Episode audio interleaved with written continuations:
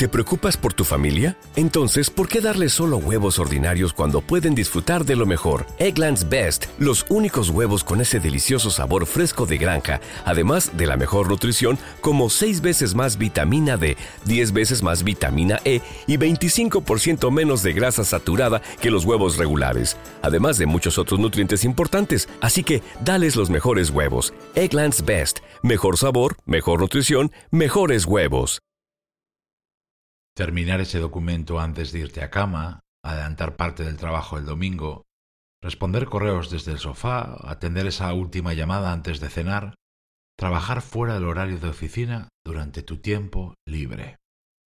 ¿Te suena todo eso? Claro que sí, es el trabajo a deshoras.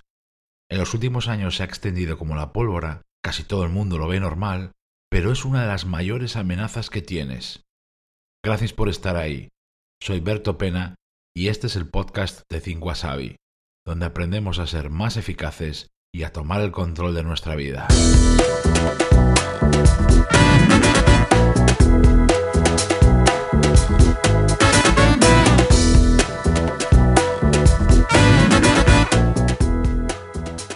¿Por qué tenemos que aceptar el trabajo a deshoras como la única forma de llegar a todo? Cuando el trabajo a deshoras es algo puntual, por un pico de trabajo, por ejemplo, es hasta bueno. Pero cuando es la tónica general, entonces tienes un problema. Bueno, varios. A veces ese trabajo a deshoras es culpa de uno mismo, de sus malos hábitos. Y cuando la cosa se desmadra, termina siendo adicción al trabajo. Son los famosos workaholics. A veces es culpa de otros, jefe, clientes, que invaden tu tiempo libre y claro, tú no haces nada para frenarlo. Hay tres tipos de trabajo a deshoras. Cuando alargas el horario de trabajo, si normalmente terminas, por ejemplo, a las 7, te vas a las siete y media o más. Cuando trabajas de noche, después del día de trabajo, desde casa, antes de ir a cama. Y cuando trabajas durante el fin de semana. El problema, otro más, es que muchas veces la misma persona cae en los tres a la vez. ¿Es tu caso?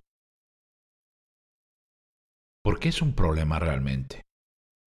En primer lugar, porque te roba vida personal y familiar, ocio y tiempo libre. Te impide hacer lo que más te gusta y estar con las personas que más quieres.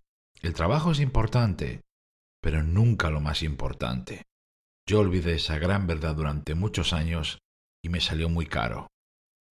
También porque te impide desconectar. Tu mente no llega a reponerse, pierdes chispa, creatividad, energía, claridad de ideas, al cansancio mental se añade el cansancio físico.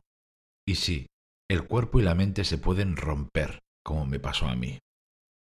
Y por último, te impide ser bueno en tu trabajo, porque a partir de cierta hora tú no rindes más y mejor, sino menos y peor.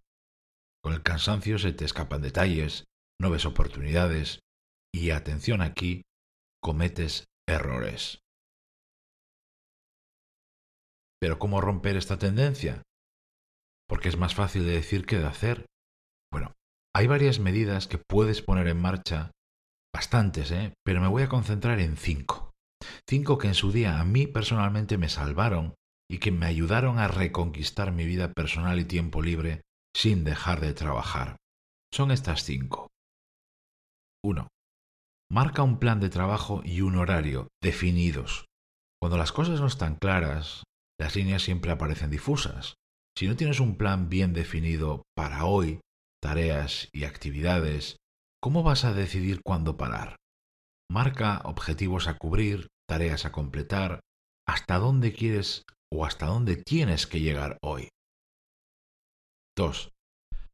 Aprende a decirte a ti mismo esta frase de oro. Por hoy es suficiente, mañana sigo.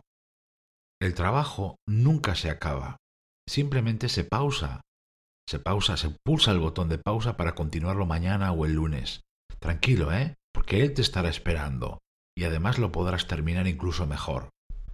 Porque si desconectas en serio y dejas que tu mente se reinicie, tendrás más energía e ideas que ahora. 3. Sé proactivo y defiende tu territorio. Compañeros, clientes, jefe, dales la mano y muchas veces te cogerán el brazo. Por eso lo mejor es comunicar tus rutinas de trabajo, de horarios y fijar también expectativas con todos ellos. Y por supuesto después desconectar de verdad. Y es que muchas veces lo que empieza como una excepción, con una inofensiva llamada o un correo respondido desde cama, termina en una espiral casi imposible de parar. 4. Estructura mejor tu trabajo. Distribúyelo más equitativamente. A mí antes se me atragantaban, por ejemplo, muchas tareas y tenía que terminarlas hasta tarde por no haberlas enfocado bien. Las quería hacer de una vez y además siempre a última hora porque manejaba mal los plazos. Divídelas mejor en dos o tres partes y distribúyelas en dos o tres días. Muchas veces uno termina trabajando deshoras por enfocar mal lo que tiene que hacer, la manera en lo que lo estructuras. Y por último, cinco, mucho ojo con las falsas urgencias. Yo era de los que veía urgencias casi en cualquier esquina, y agobiado por ellas, trabajaba hasta las tantas para solucionarlas.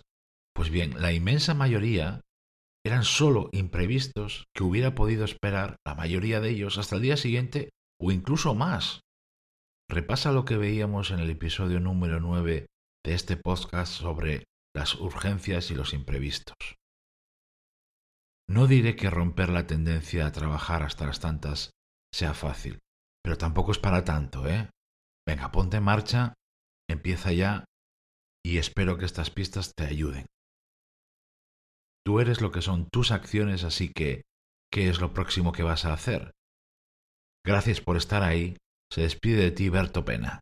Y mientras llega el próximo episodio, te invito a que te pases por mi blog personal Música